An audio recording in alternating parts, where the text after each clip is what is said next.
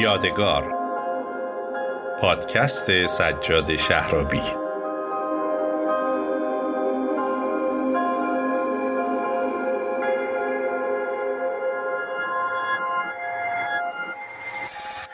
سلام وقتتون بخیر. به اپیزود پنجم پادکست یادگار خیلی خوش اومدید.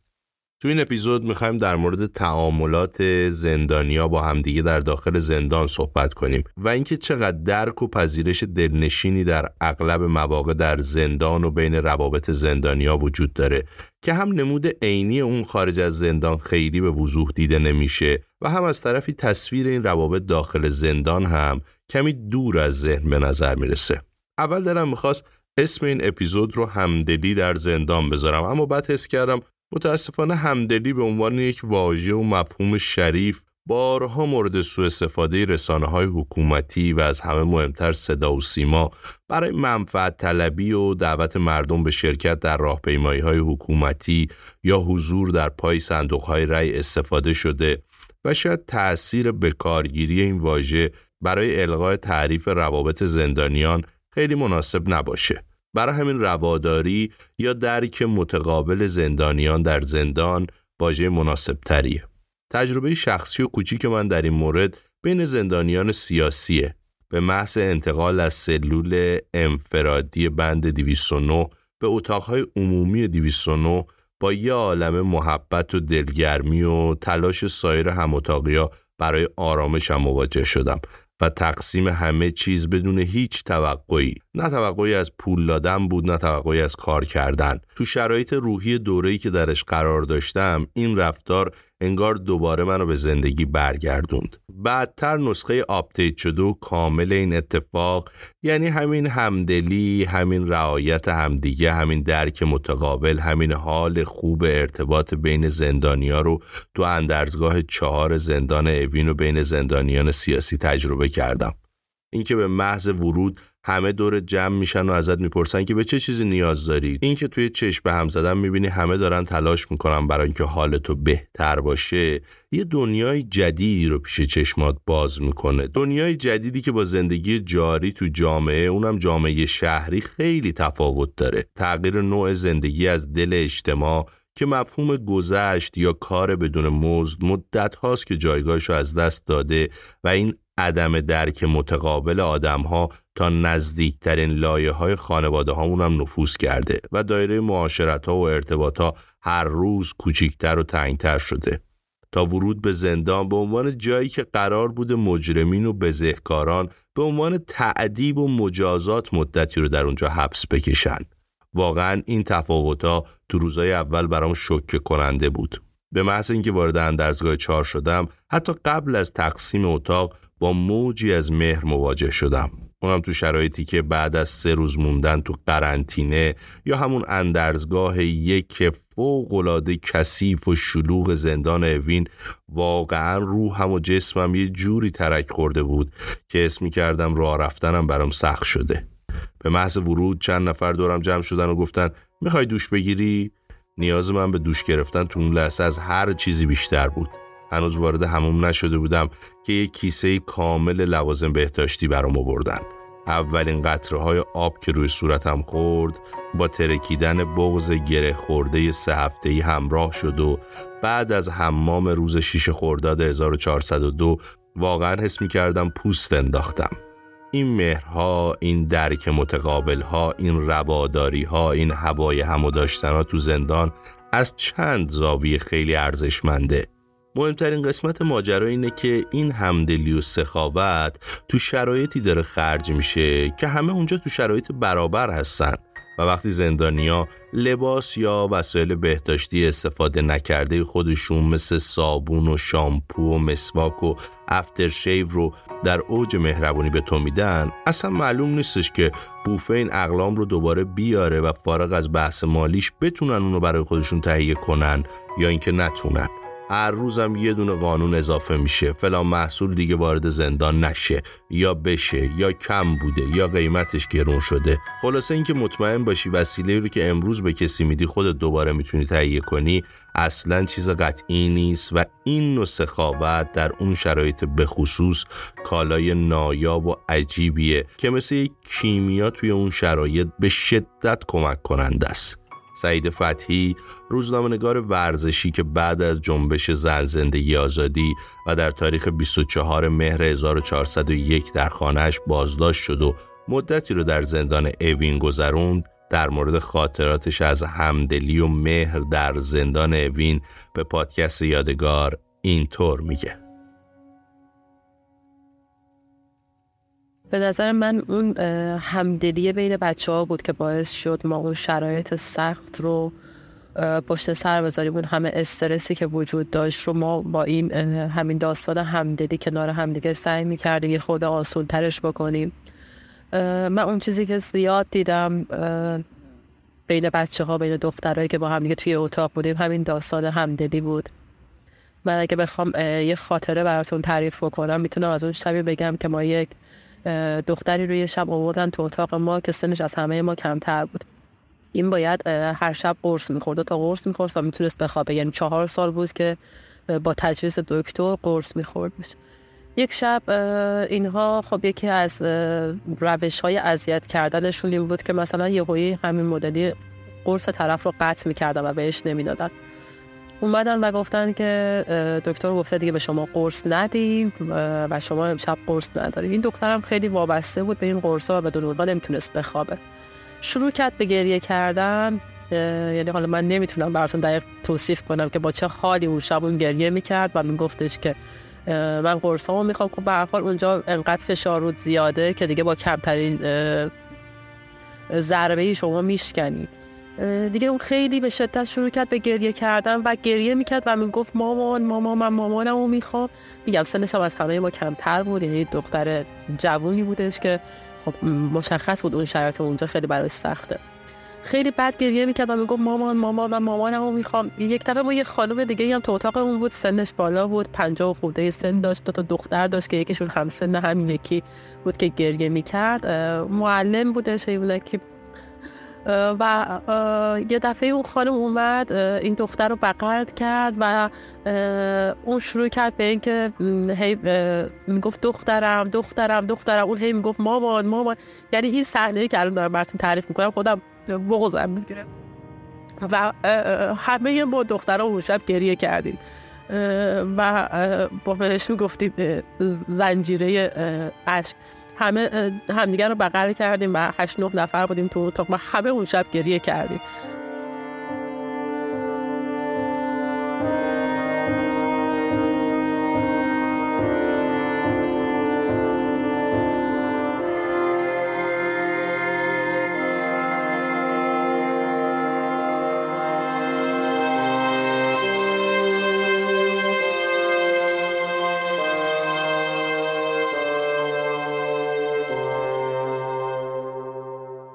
هم اشاره کنم که دیدن روحیه بالا و حال خوب زندانیا به شدت ترس از وجودت پاک می‌کنه یأستو محو می‌کنه امیدوارت می‌کنه. احساس می‌کنی چقدر قدرتمندتری. با وجود اینکه علم و اطمینان داری که همه این آدم ها حالا به طور ویژه در بند زندانیان سیاسی دارای موقعیت اجتماعی بالایی هستند. خانواده هایی دارن که نگرانشونن از دست دادن شغلشون ندیدن خانواده هاشون قطعا مشکلات فراوونی رو براشون ایجاد می‌کنه.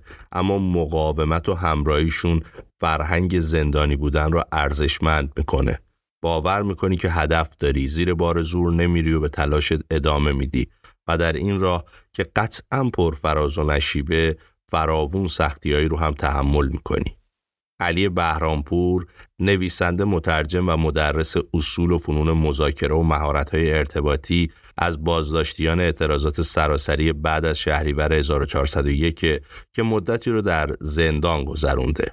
او در مورد همدلی در زندان به پادکست یادگار اینطور میگه. دوازده آبان 1401 که منو دستگیر کردن خب من تو اتوبان دستگیر شدم و منی که بچه تهران هستم بعد از حالا بودن چند روزی تو اطلاعات و شکنجه و این چیزا بعد چند روزی که ما رو فرستادن زندان یه حس عجیبی داشتم. از اینجا که نمی‌دونستم الان اینجا چه خبره؟ بچه هاشون چه جوری چون خب منی که تجربه زندان های مختلف رو داشتم بالاخره می‌رفتی تو زندان یه بچه محل پیدا می‌کردی یه دونه یکی رو پیدا می‌کردی هم مدرسه اید بود هم دانشگاهیت بود یکی رو پیدا می‌کردی کارش با یکی بود یه جوری ارتباطه رو برقرار می‌کردی. ولی جایی که قریب باشی طبیعتا یه ذره سخت در هستش و آدم احساس غربت می‌کنه. من که وارد زندان شدم واسم عجیب بود چون حالا مثلا زندان چوبین در قزوین رو میگم که پارسال بودم. برام جالب بود. خب شهرهای کوچیکتر خب افراد همدیگر رو بیشتر می‌شناسن. چهار نفر بچه فلان محلن پنج نفر بچه اون محلن 20 نفر بچه مثلا شهر الوندن 20 نفر بچه شهر تاکستانن و اکثرا همدیگر رو می‌شناسن. اگه همدیگر هم نشناسن حتما خانواده هاشون پدرشون همدیگر رو میشناخته یا توی مدرسه بودن یا محل کارشون یکی بوده یا دیگه از مغازه هم دیگه خرید می‌کردن. و یه جوریه که واقعا میشه گفت نصف بچه ها همدیگه رو می‌شناسن. برای همین یه حس عجیب قربتی آدمو می‌گیره. ولی وقتی وارد زندان شدم تو زندان چوبین در غزنین یه چیز خیلی جالبی دیدم این صمیمیته بود. برای منی که خب غریب بودم و نه از نظر زبان نه از نظر بدون محل تولد از نظر محل کار هیچ تفاهمی با بچه ها نداشتم ولی بچه ها خیلی عزت احترام میذاشتن. و حالا من که بچه تهران بودم یه علی تهرونی می‌گفتن و یه جورایی دورمون میچرخیدن. خیلی بچه ها لست داشتن. همیشه من میگم زندان رفاقتاش همیشه میمونه. چون واقعا آخرین جاییه که دیگه میشه دو نفر با هم رفیق شن. و بی شیل پیلست دیگه زندانی نیستش تو. ماشینت مهم باشه خونت مهم باشه لباست مهم باشه گوشیت مهم باشه ساعتت هیچ چیزی نداری دیگه. خودتی. چون خودتی ارتباط اگه بگیری واقعا اون ارتباطه فکر می‌کنم که خیلی بی نظیر میشه. منی که حالا تو شهر قزوین غریب بودم بچه ها همیشه لطف داشتن. حالا اگه ما دادگاهی می‌رفتیم خب بچه ها مثلا دادگاه که اعزام می‌شدن خانوادهشون میومدن دم دادگاه. پنج دقیقه ده دقیقه راه داشتن تا بیان. حالا من اگه خانوادم از حالا تهران اگه می‌خواست بیاد بعد چهار ساعت راه میکوبید بیاد که یک دقیقه منو دم دادگاه بتونه ببینه اگه بذارن تازه بر همین مثلا دادگاه که اعزام می‌شدیم بچه ها داشتن. چیزی می‌خوای؟ می‌خوای بگم مثلا داداشم بیاد دم دادگاه ببینتت نشونی تو بدم نشونی اونو بدم. یه صمیمیت خیلی خاصی تو زندان هستش. کسی اگه کمکی بخواد اگه کسی جای گیر کنه. من بارها چیزهایی تو زندان دیدم که واقعا نمیشه اصلا گفت من تو همین زندان دیدم که یک بند خدایی بودش که زایعات جمع می کرد و نه خانواده ای داشت نه بهتون بگم کسی رو داشت بخواد براش کاری کنه. ولی بچه ها یه جور بهش می رسیدن می آوردن سر سفره. اگه خریدی می کردن اضافه بر غذایی که حالا زندان می‌داد حتما بهشون می‌دادن. حتی من با چشای خودم دیدم که یک نفر پدرش اومد برای همین آدم زایاتی که هیچ کس نداشت. واسهش پنجاه میلیون تومن وسیقه گذاشته بودن و این آدم نداشت کسی که حتی یه فیش حقوقی بذاره. و پدر یکی از بچه ها براش فیش حقوقی گذاشت با اینکه اصلا مثلا شاید دو هفته سه هفته یا نهایت یک ماه بود که همدیگر رو میشناختن. یه صمیمیت عجیبی توی زندانه که کسی که نرفته باشه توش اصلا نمی‌تونه درک کنه.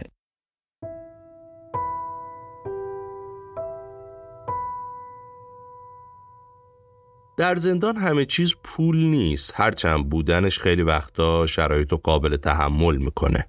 اما تعامل و ارتباط در شرایط زندان گذر زمان و کیفیت لحظات رو خیلی بالا می‌بره.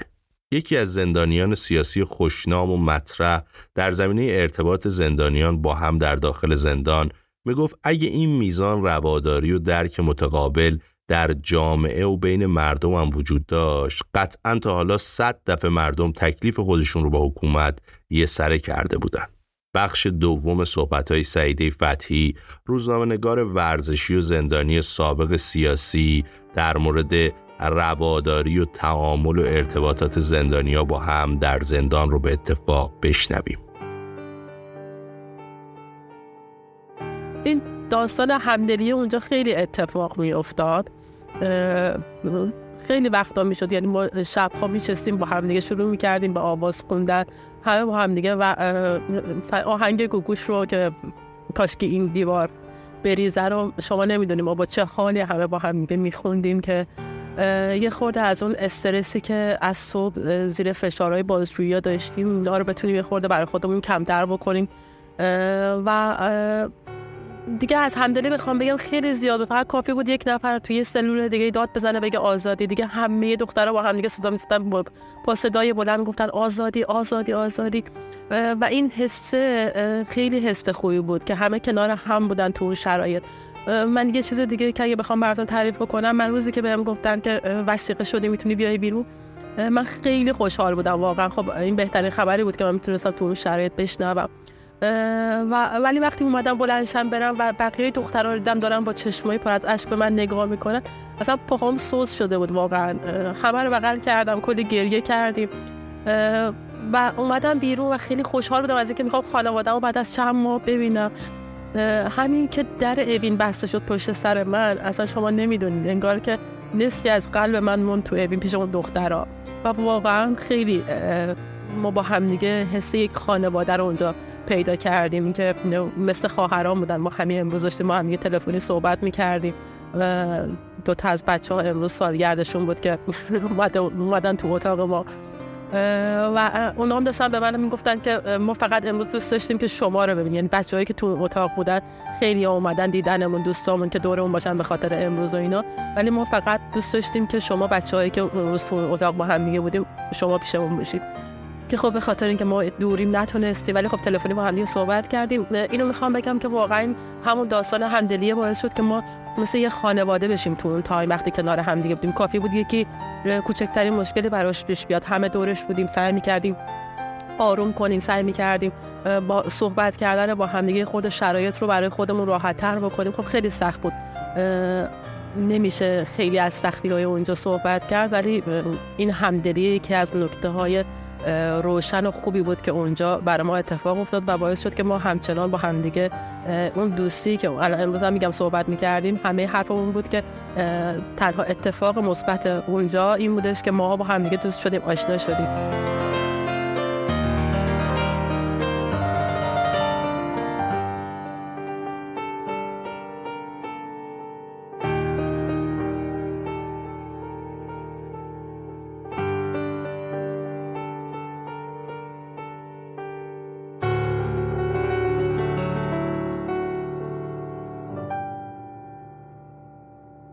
وکلای فراوونی در زندان هستند که بدون کوچکترین توقعی تمام مدت رو در حال مشاوره دادن و لایحه نوشتن برای زندانیان دیگه هستند. سفره هایی که در اوج سخاوت و براحتی زندانیا با هم تقسیم می‌کنن و کلا فرهنگ اینکه هیچ کاری رو با توقع جبران برای کسی انجام ندیم انگار هر روز داره در زندان تدریس میشه. همه اینا که گفتم اصلا به معنی تطهیر چهره زندان نیست و نمی‌تونیم بگیم حالا که آدما همدیگر رو درک می‌کنن و هوای همدیگر رو دارن چقدر زندان جای خوبی و مشکلی نداره. نه اصلا اینطور نیست. فقط در مورد نوع نگاه زندانیان و ویژگیهاشون براتون گفتم تا بیشتر با این قشر که صداشون کمتر شنیده میشه آشنا بشید. بخش دوم صحبت علی بهرامپور زندانی سابق سیاسی در مورد ارتباطات زندانیان با هم رو به اتفاق میشنویم. من تو زندان تهران بزرگ دیدم کسی برای کسی تو زندان اومده سرد خونش رو گذاشته و اون آدم رفته بیرون کاراشو کرده. این یکی همون که واسه سنده گذاشته بود باعث این شده بود که مرخصین بیاد. و یه حس جالبیه واقعا. و میشه گفتش که واقعا میسوزن زندانبانا و اینا. از اینکه می‌بینن زندانیات می‌تونن با همین صمیمیت داشته باشن و پشت هم هستن. اگه مشکلی پیش بیاد همه پشت هم هستن. ما یادمونه مثلا تو سالن 300 نفر بودیم. بعد غذا رو می‌دادن برای 100 نفر. همه یه دست می‌گفتیم خب پس اینا که دارن این کارو می‌کنن غذا نمی‌خوریم. غذا رو نمیخوردیم و پس می‌دادیم و فرداش حالا مسئول زندان حراست زندان می اومد و بررسی بالاخره می اومدن بررسی هم می‌کردن و براشون مشکل پیش می اومد یا اگه افسر نگهبان زندانبان می اومد حرف زوری به کسی می‌زد کار اشتباهی می‌کرد واقعا من بارها دیدم که زندانی و پشت هم هستم یا مثلا تو معمولا صفای تلفن یه چیز خیلی شلوغ و زیادیه تو زندان ها نه تایم زیادی داری برای تلفن صحبت کردن شاید در روز دو دقیقه سه دقیقه بتونی صحبت کنی. و همه هم از هشت صبح دنبال تماس با وکیل و خانواده هستن برای کار دادگاهشون. برای همین مثلا می‌دیدی یکی واقعا گیره یکی واقعا مشکل داره. واقعا تلاش می‌کردن. میذاشتن آقا تو بیا تلفن سی ثانیه تو بزن. من خودم زندان تهران بزرگ که بودم پسر خودم عمل داشت و خب استرسش رو داشتم. واقعا بچه ها به خود من لطف داشتن و میذاشتن من به که مثلا در روز یک بار یا دو بار دو تا یه دقیقه صحبت کنم مثلا اون روز من ده بار تماس گرفتم با خانواده که عمل چی شد. الان بهتره رفت از اتاق عمل اومد بیرون اینا. و این صمیمیت باز هم میگم چیزیه که هیچ جا نمیشه دیدش.